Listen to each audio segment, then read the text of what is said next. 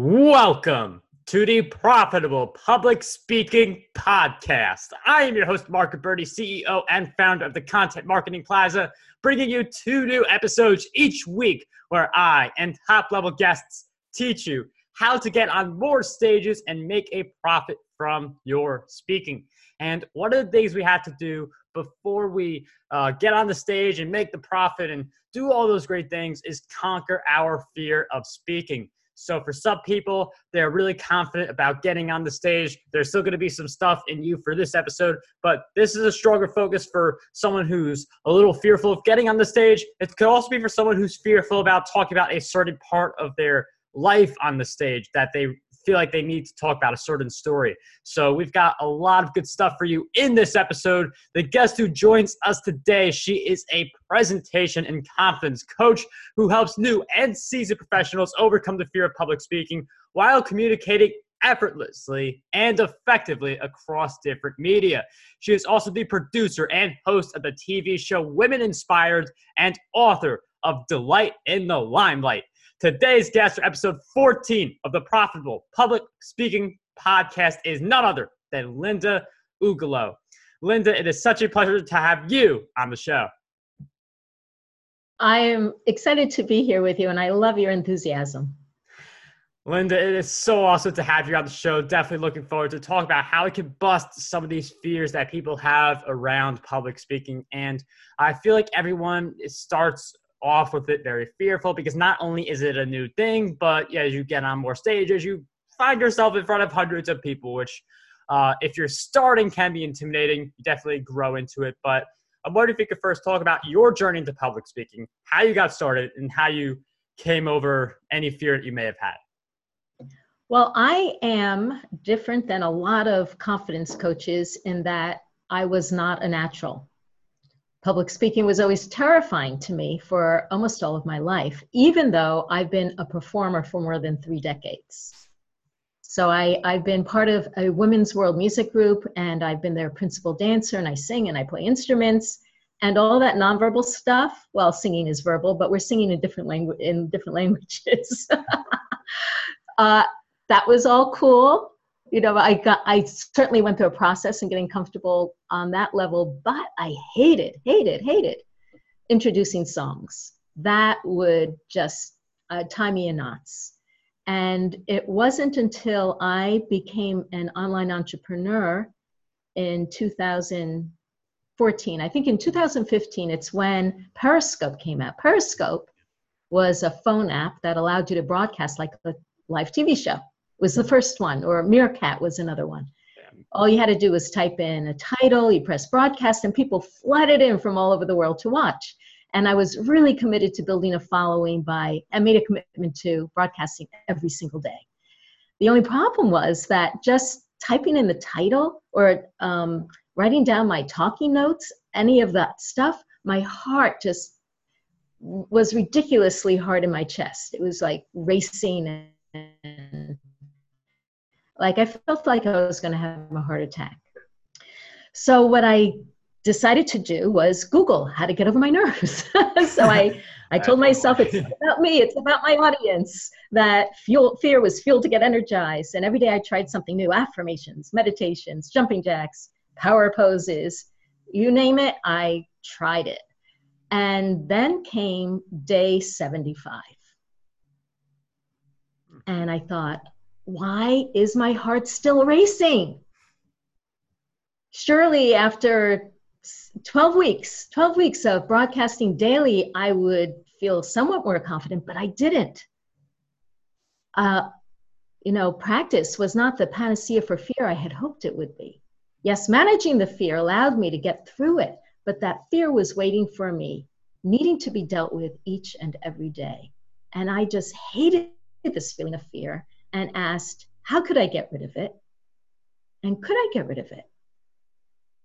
And that's when I stepped back and I thought, okay, Linda, if someone came to you to get over this problem. Now I'm a I have a master's degree in expressive therapies, I have a psychology degree, I've done a lot of self-help and years of therapy. So I have a lot of tools in my basket. But I'd never really used it. So I said, if someone came to you, what would you help them? How would you help them? And I made a list of all the tools that I had. And then I thought, okay, before I like attack this thing, what is what is this fear? What is it trying to say? And I closed my eyes to connect with what it felt like and what the words would be. And what came back was, I'm going to be attacked. I thought, attacked? Have I been attacked? I had, in fact, as a kid because I had been the good girl of the family. And mom would glare at my two older sisters and say, Why can't you girls be more like Linda? And I knew what was coming next. As soon as mom was out of sight, my sisters charged, kicked me in the shins, shut up, stupid, you know, they'd say to me. And and then it hit me. I realized, oh my gosh, the reason why I don't feel comfortable on camera or in front of an audience is because there was part of me that remembers it was dangerous to be the center of attention. And as soon as I realized that, and there was a bit more too, because I loved my sisters and I desperately wanted them to love me. But as long as I was the center of attention in the way that my mom put me, I knew I would never get the love that I was craving. So it was risky physically getting attacked, and two, losing the love. And when I checked out, now I checked this out in myself to see is this still like true for me? Do I think that my sisters, because we're friends now, we've been friends for decades. You know, that was a long time ago. I had no idea this was something that was active. But when I thought about if I succeed at what I do, will they, well, am I afraid I'll lose their love? And I did. I felt afraid that I would lose their love, and I, it flabbergasted me. And now, then, with the, with the tools I had, I could clear those things away. And then I thought, oh, well, what else is there in my psychic closet? You know, like where else might I have been put down or shamed or blamed or hurt? Or I just kind of like lay in bed at night going through everything that I could imagine. And within a week, I was transformed. I felt like all that stuff that had been getting triggered, and I didn't realize it was stuff getting triggered, was resolved. And I could truly be present. And that's when I thought, oh my gosh, I wonder if this would help other people. Wow. And because everyone has their own stories. I mean, my sisters were jealous, but for someone else, it might be something different. I didn't know, but I wanted to find out. And what I discovered was it's true that fear is not some random emotion without a cause. No. If you have fear, that it's kind of like the tip of the iceberg. It's the part that you can see, but there's this whole evidence underneath the water that it's connected to. It's almost like um, I, I had this metaphor come to my mind the other day. Uh, I used to, before I was an online entrepreneur, I did a stint as an organic farmer. And you know how everyone is trying to get rid of dandelions in their lawn, and yeah. there's this multi-million dollar industry dousing our lawns with chemicals, Roundup, and this horrible cancer-causing glyphosate. And or you know you might dig them out because you don't want to use chemicals, but you're trying to get rid of the dandelions. Of course, some people say eat your dandelions or make tea out of them. But when I was a farmer, there was this whole perspective of what is the dandelion trying to tell you about your soil? And in the case of dandelions, it's that your soil is compacted.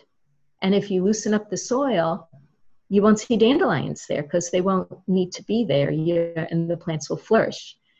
I see it similarly too that we kind of douse our fears with either drugs or alcohol or um,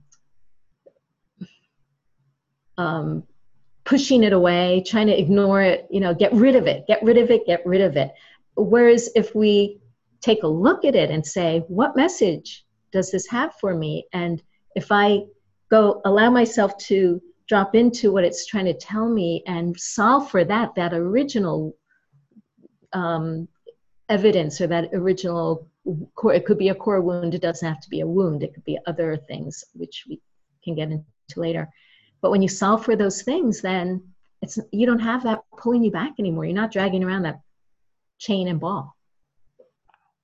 I mean that that's some really great insights right there. I feel like there are a lot of people who uh, they they're they're fearful of public speaking because that crazy study it's like people fear public speaking more than death. But with a fear, there's always something behind it.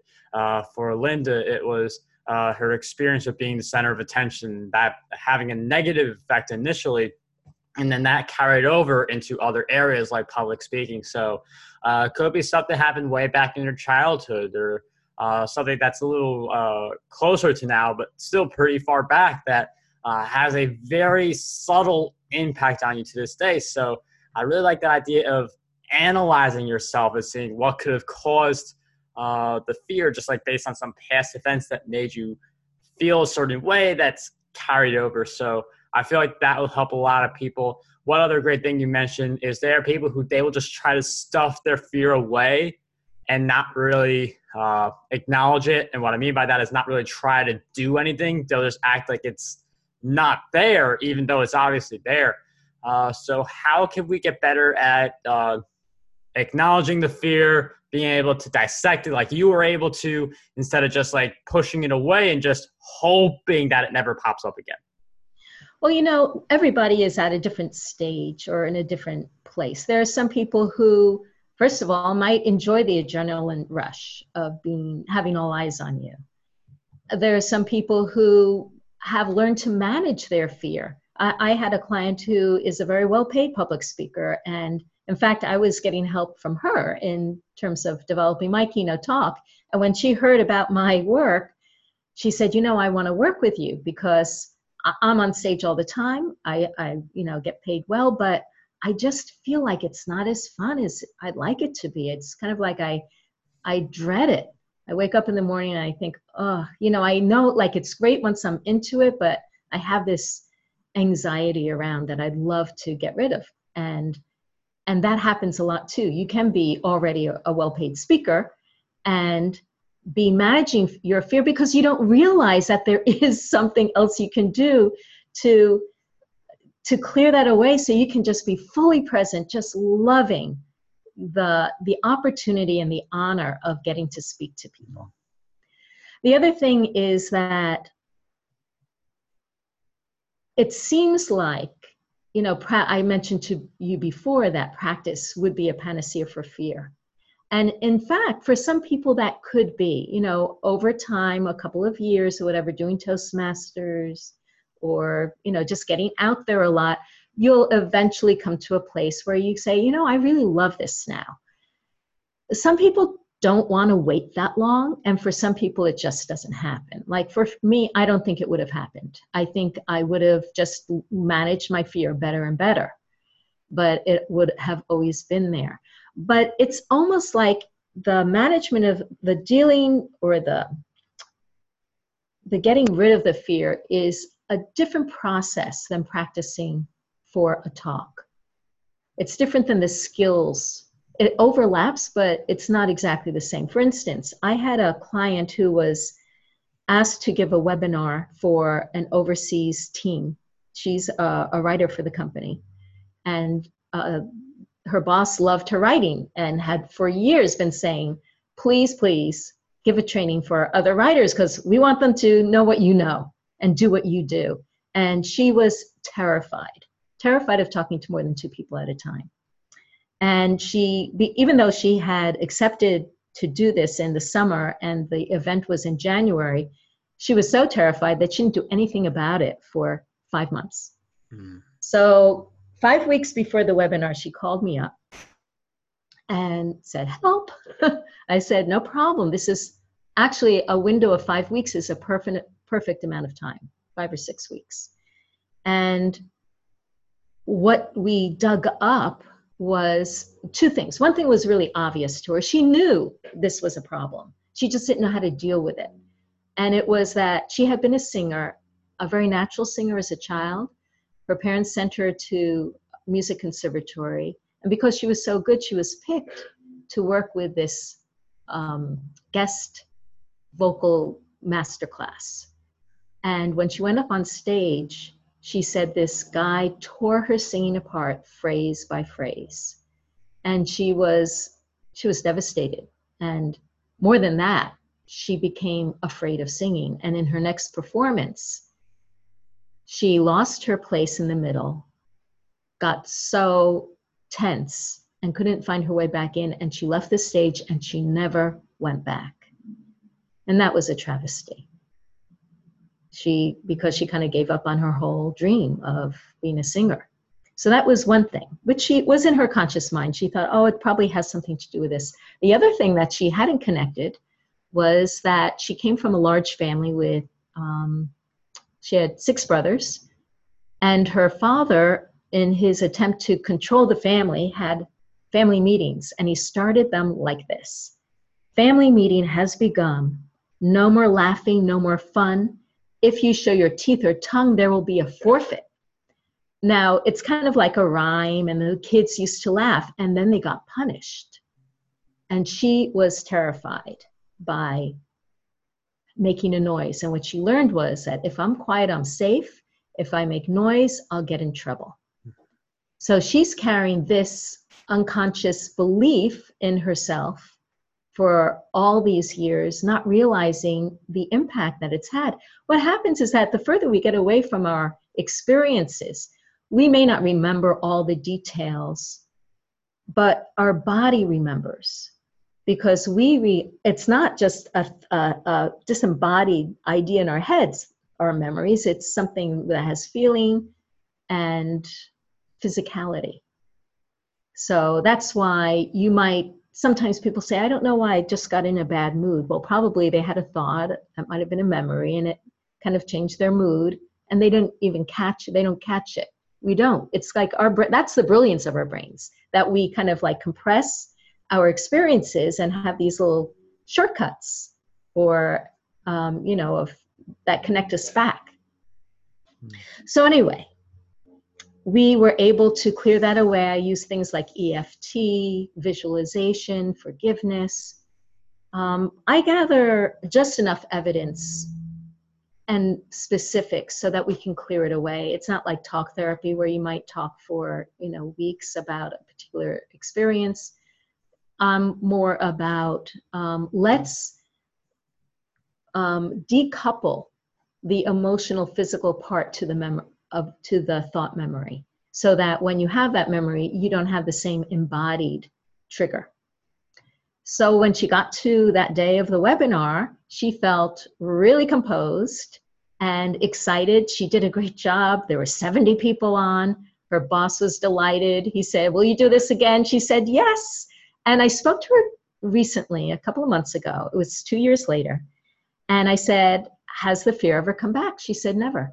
She said, It's like once that was resolved, it was resolved and now she her she's been um, her work has changed and she actually leads groups of 40 people at a time doing all kinds of um, trainings at her work and she said it's the best thing that she gets to do she loves working with large groups and that and what i i want you to hear for listeners to hear from that is she didn't do five webinars or 25 webinars or 50 to get over her fear no she was ready on webinar number one.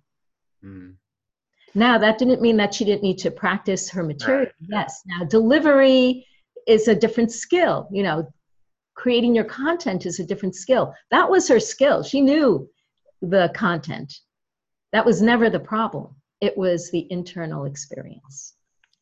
And that's a really great uh, difference because there are some people who they just accept fear on the stage because you hear about some of these people who they've been speaking for 20 years and they're like oh the fear like never really goes away uh, but i feel like if we tap deep uh, into the root cause of that fear uh, it's, it's that's how you solve a fear. I mean uh, other than that it just keeps showing up again and again uh, because no matter how good you are at public speaking how often you speak that root cause is always going to be there unless you cut down the root.